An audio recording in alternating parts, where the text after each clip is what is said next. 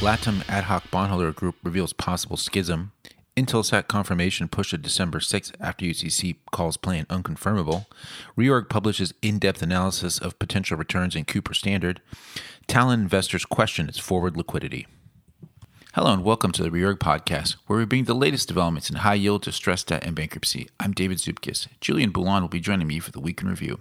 For this week's deep dive, I speak to Andy Dietderich, co-head of Global Finance and Restructuring at Sullivan and Cromwell, about his recent article in the ABI journal Confessions of a Forum Shopper, which discusses why providing corporate debtors with flexibility and venue choice can be instrumental in executing successful reorganizations. It's Friday, December 3rd.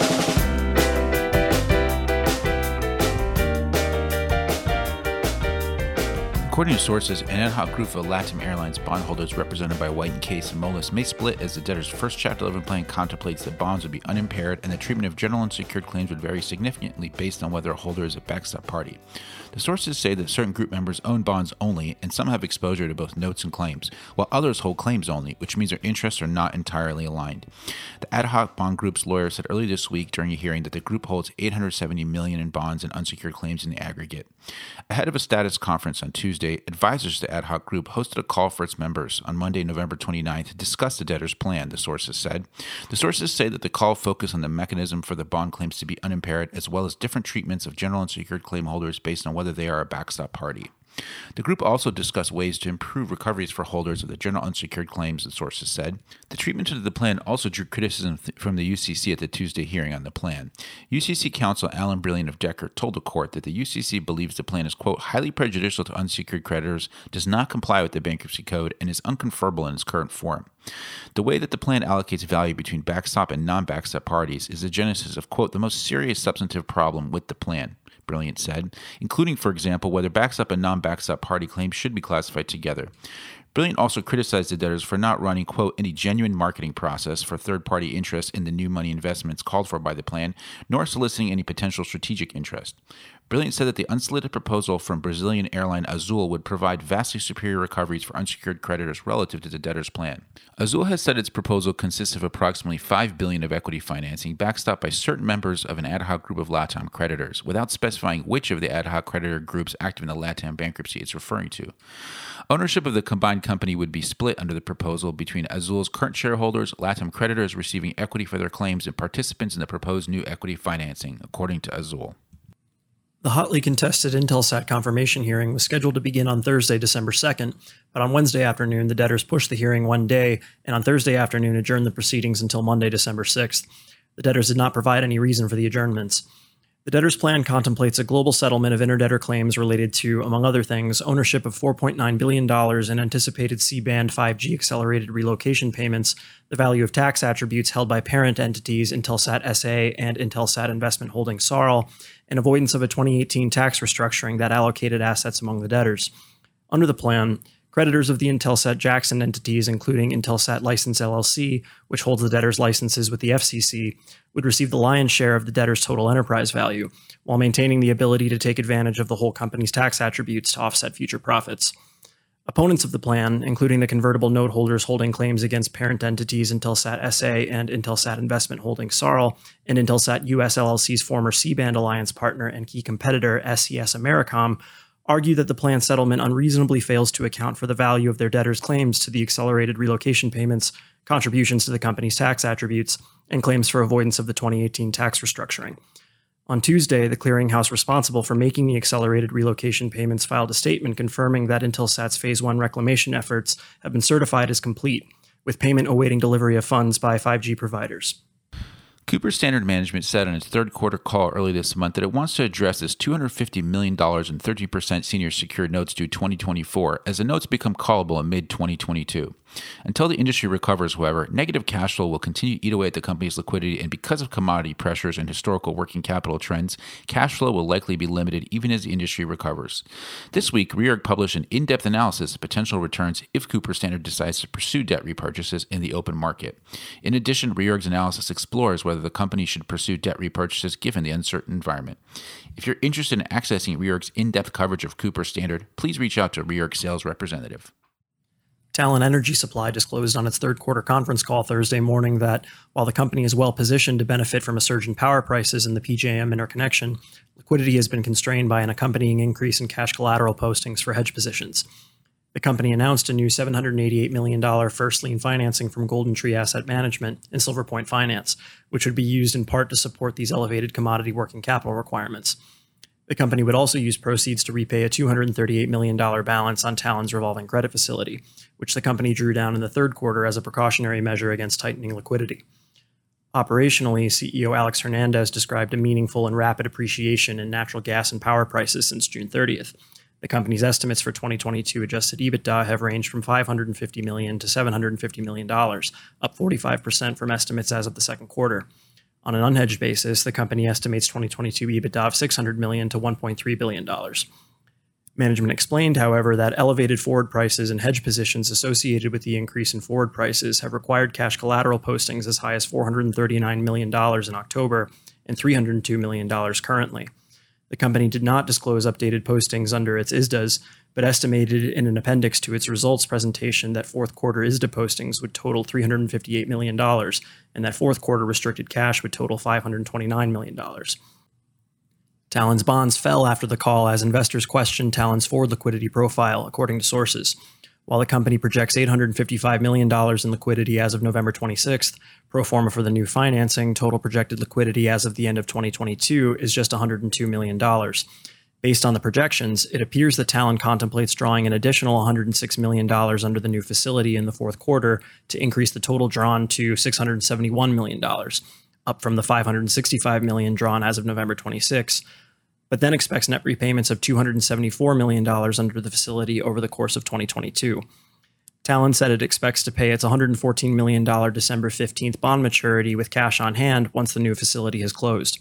The company also this week paid $32.9 million in coupons that were due on two series of notes. Top red stories this week included Amigo shares drop almost 30% after company proposes new scheme featuring equity raise or alternative wind down scheme. Litigation coverage, Aldrich Pump debtors ACC continue fight over asbestos claim estimation, derivative standing ahead of Thursday, December 2nd hearing. GTT Communications debtors receive all requested relief at uneventful second day hearing. Smooth sailing through prepackaged cases continues. Hertz announces $2 billion share repurchase program, initially comprised of previously authorized $200 million. Now, here's Jim from Houston with the week ahead.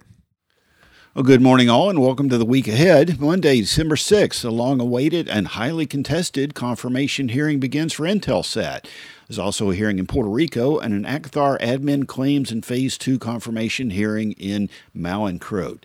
Tuesday, December 7th, more Intelsat, oral rulings in Fieldwood, and a BPPNA settlement and sale hearing in Lime Tree Bay. Wednesday, December 8th, Intelsat continues, and there's earnings from GameStop. Thursday, December 9th, earnings from PetSmart and Hovnanian, and that'll do it for the week. Back to New York. For this week's deep dive, I speak to Andy Dietderich, co-head of Global Finance and Restructuring at Sullivan and Cromwell, about his recent article in the ABI Journal, "Confessions of a Forum Shopper," which discusses why providing corporate debtors with flexibility and venue choice can be instrumental in executing successful reorganizations. Uh, hi, welcome uh, to another deep dive with Reorg. This is David Zupka, middle market legal analyst. I'm here with Andy Dietderich, of uh, Sullivan and Cromwell, where he's the head of, um, he's the co-head of global finance and restructuring. And Andy recently published a two-part article on bankruptcy forum shopping in uh, the ABI Journal in September and October. And uh, Andy, thank you for coming on to talk about the article. It's a really interesting subject. Um, and you know, we, we could just jump right into it. You know, um, you maybe maybe you can help us under, for for some of our listeners who don't know some of the finer details. Can you explain to a little bit about how the statute allows for what people call forum shopping? Thank you, David. Happy to be here. The venue test has two prongs. If you just read the first prong for the venue test about where a company can file for bankruptcy, you think there's only three options. The first prong says that a company can file for bankruptcy in a district where it has either its principal place of business or its domicile, where it's organized, what laws it's organized under, Delaware for a Delaware corporation, for example, or where it has its principal assets. And if you just read that, you'd think, okay, for every debtor, there's three places it could file headquarters, where it's organized, and where it has its principal assets. But the magic in the bankruptcy code for us who file corporate groups is there's a second prong of the venue test. And it says that venue is appropriate for any company if it files where an affiliate has already filed. So this means that when you look at a US corporate group or, or international group that has a, a footprint in the United States, we can file in any of those jurisdictions which meet any of the three prongs for any member of the corporate group. And that's why, for example, if you look carefully at bankruptcy filings and you pay attention to the order in which the debtors filed, you'll find, for example, when we filed, when we represented Fiat buying Chrysler and Chrysler filed, we wanted that case in New York. And so the first Chrysler affiliate, Chrysler has many different affiliates, the first Chrysler affiliate to file for bankruptcy was organized in New York. That allowed us to satisfy that test. And then all the other Chrysler affiliates satisfied the venue test for the second prong. You know, it's funny. Forum shopping is sometimes, you know, used as a pejorative term, right? But but you take it as a good thing, and you you say that it's it's essential to the restructuring process, eh, which you which you, take the position that that could be considered a a controversial view. So maybe you can explain a little bit about why why what you call principal forum shopping is overall a, good thing for uh, you know corporate debtors. Well, I think you have to start with the proposition that reorganization is a good thing. And that if you're going to decide how to reorganize a company, our laws say that one person is going to be in charge of that. There's a particular entity that should be in charge of the restructuring of a corporation. And our laws say it's the corporation, not the court, not the creditors, not the owners, it's the corporation. Uh, and so when the corporation sits down to think, okay, I want to restructure, the law is different around the country. Somebody has to decide, whether it's Congress or the debtor or other parties, where the case is filed and what law applies. And these differences in the law really matter. So in the article, we explain some of those differences about how filings in some jurisdictions work and filing in other jurisdictions don't. But it's chiefly because of this combination of the law mattering for a restructuring. Some laws make certain types of restructurings easier and certain types of restructurings harder combined with the idea that our system of laws say that the person who should be driving the bus in restructuring, for better or worse, you know, is the debtor. Now, it's controversial. You said it is controversial. Um, it's controversial, I think, for a couple different reasons. One is that this word forum shopping didn't start as a bankruptcy term. It started as a term uh, in bilateral litigation. And there seems to be something wrong if you take a step back and think here you have one party to a litigation who's picking the forum. So if you just had plaintiff and defendant with a contract dispute, dispute or something, it seems unfair to allow one of those parties to pick any jurisdiction around the country where they want to resolve the contract dispute. But bankruptcy is fundamentally different from that bilateral dispute because the party making the decision is a fiduciary for all stakeholders. And if you take the status of a debtor as fiduciary seriously, forum shopping becomes not something that's done to aid one particular party, but it's done as something to aid a reorganization, to aid everybody. Right? You have to believe in that. You have to believe that's what debtors do. Hopefully, debtors often do it. Maybe they do it most of the time. Do they do it all the time? I think you could ask different people with different views. But in a system that says the debtor is going to make these determinations, uh, forum shopping when law is diverse around the country is, as I say in the article, often necessary to get the job done.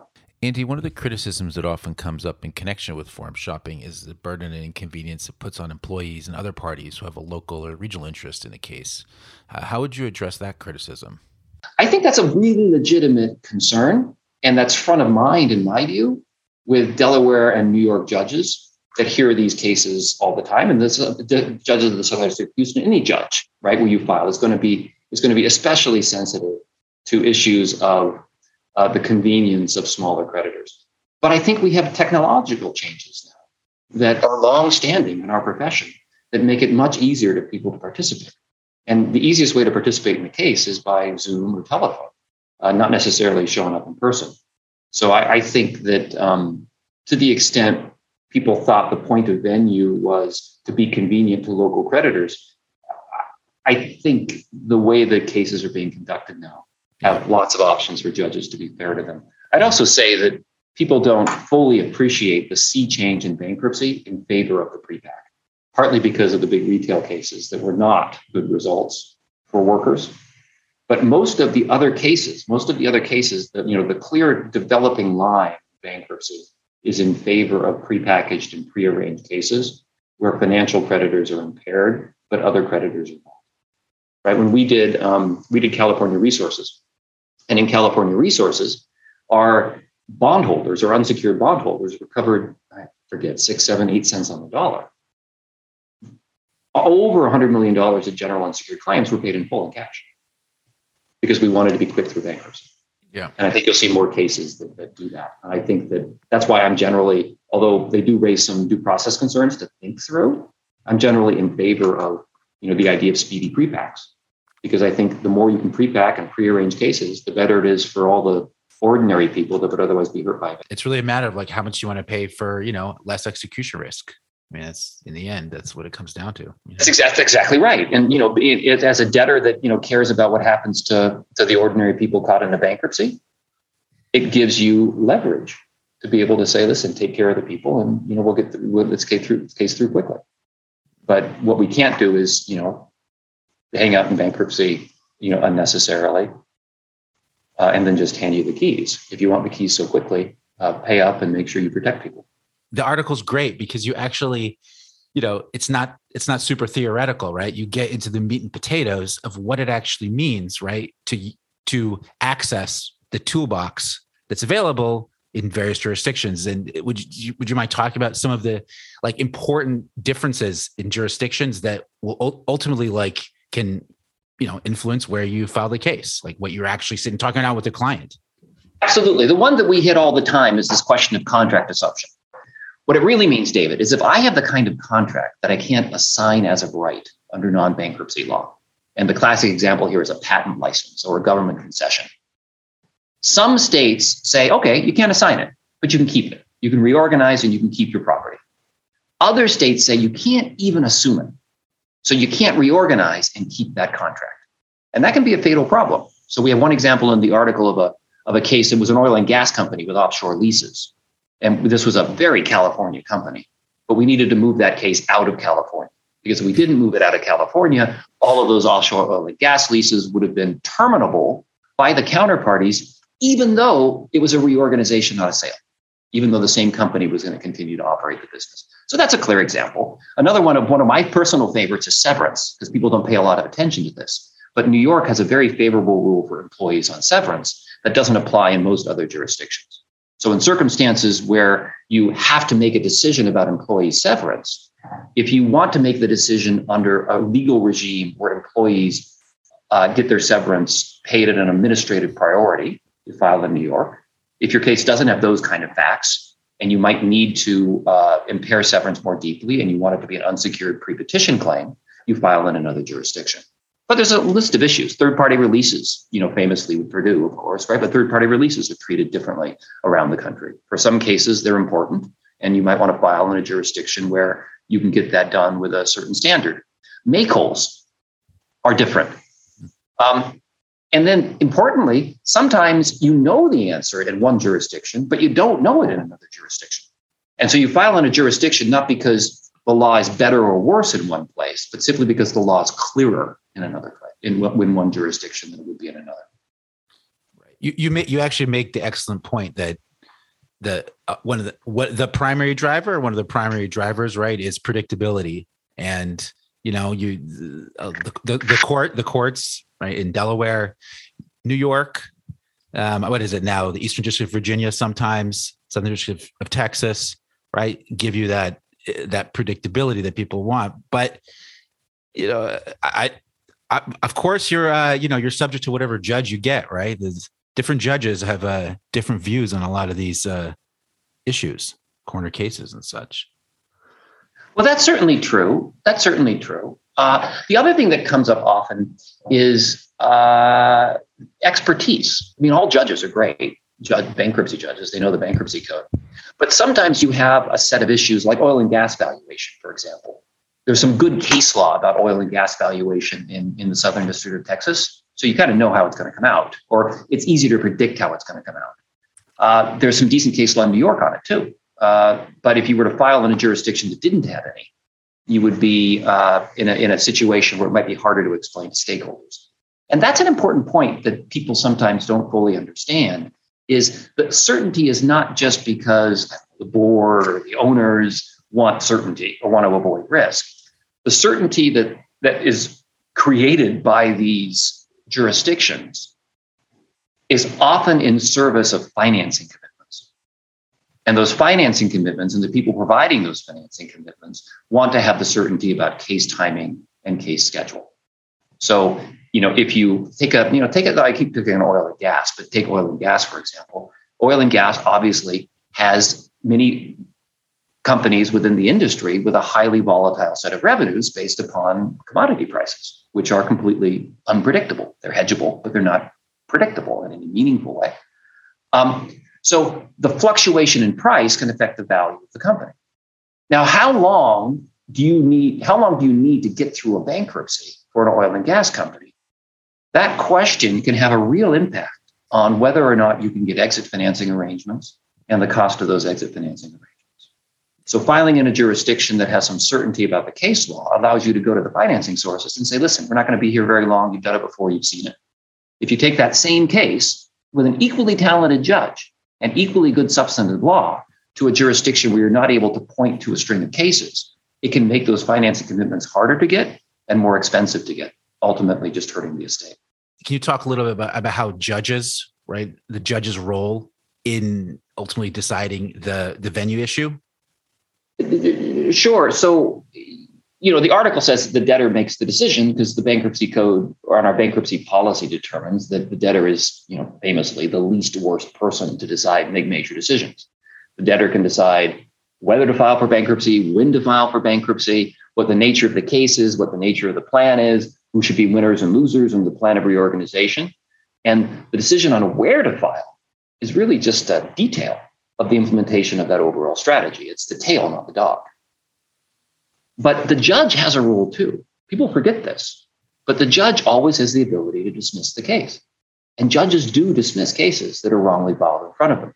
Judge Whitley dismissed the Johnson and Johnson case from North Carolina because he thought venue was more appropriate in New Jersey.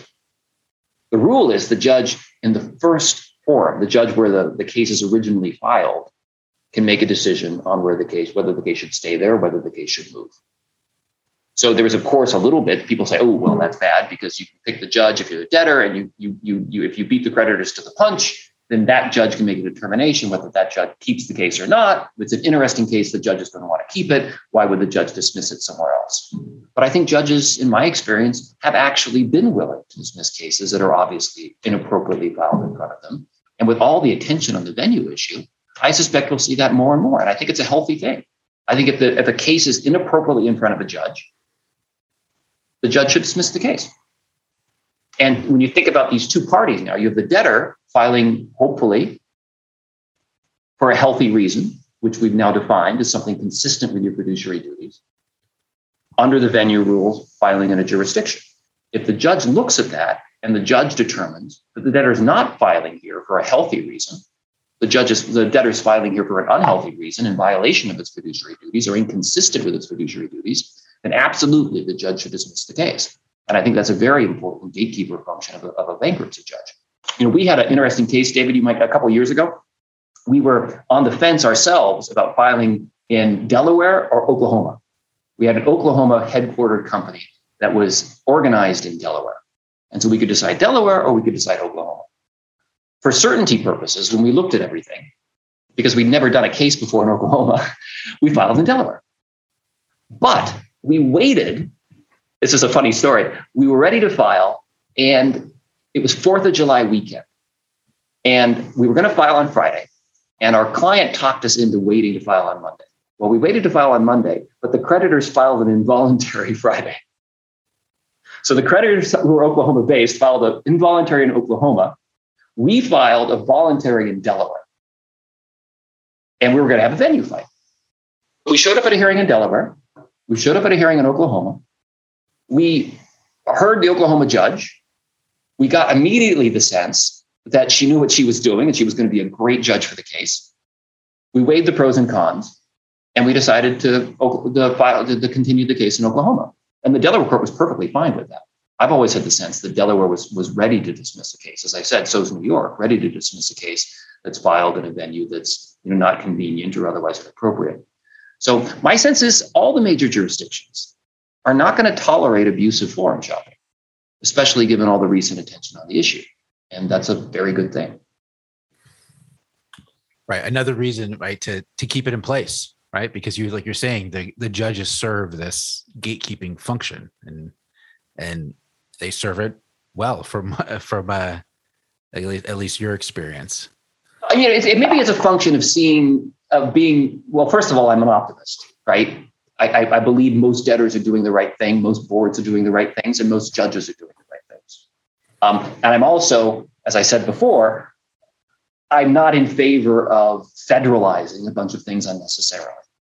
So I believe that it's much better for debtors to make decisions about where to file, subject to the review of judges as gatekeepers, with the debtors and the judges looking at the facts of each specific individual case. That that system, on balance, will, will be better than a system in which Congress dictates where every case has to be filed. And that so that leads uh, to another interesting uh, another another interesting question that I had for you was you know you you you talk about principled forum shopping as a as a, a healthy thing right for the for the corporate debtor so what give me a scenario where you have unprincipled unhealthy forum shopping something that would be you know where legislation or some where something like that could rein it in well you know it's because to me, it is really based upon the debtor making decisions as a fiduciary.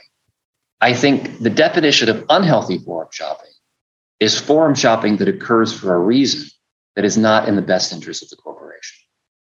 So, forum shopping to protect a stakeholder other than the corporation, right? Forum shopping that's designed to, I don't know, you could make a sweep under the rug litigation claims against a particular person. You, let's say you had a company that had big litigation claims against the board of directors, and the board of directors decided that, you know, the law in this particular place was more favorable to protecting boards of directors. And so the board of directors filed in that particular jurisdiction. And I think you also have to say, David, that that jurisdiction, filing in that jurisdiction, harmed the company in some way. So you had a jurisdiction that would otherwise be inappropriate to file in and yet the filing was made not in the best interest of the corporation, but in the best interest of you know a controlling owner or, or something else.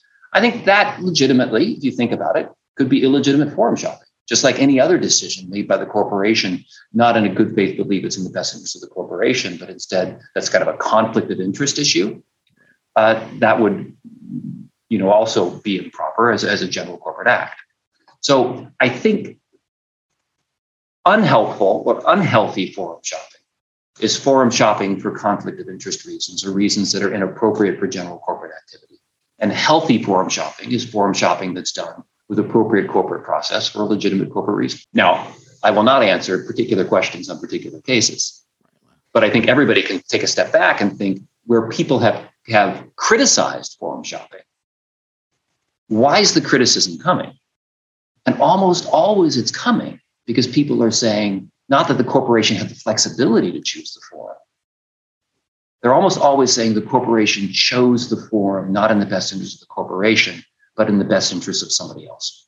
So you talk about what the underlying um, fiduciary duties that are that that directors and managers are looking at, and and you know because these these right these are the fiduciary duties are are are coming out of state law, although bankruptcy judges are oftentimes taking a right are looking at it to see if they've been executed correctly.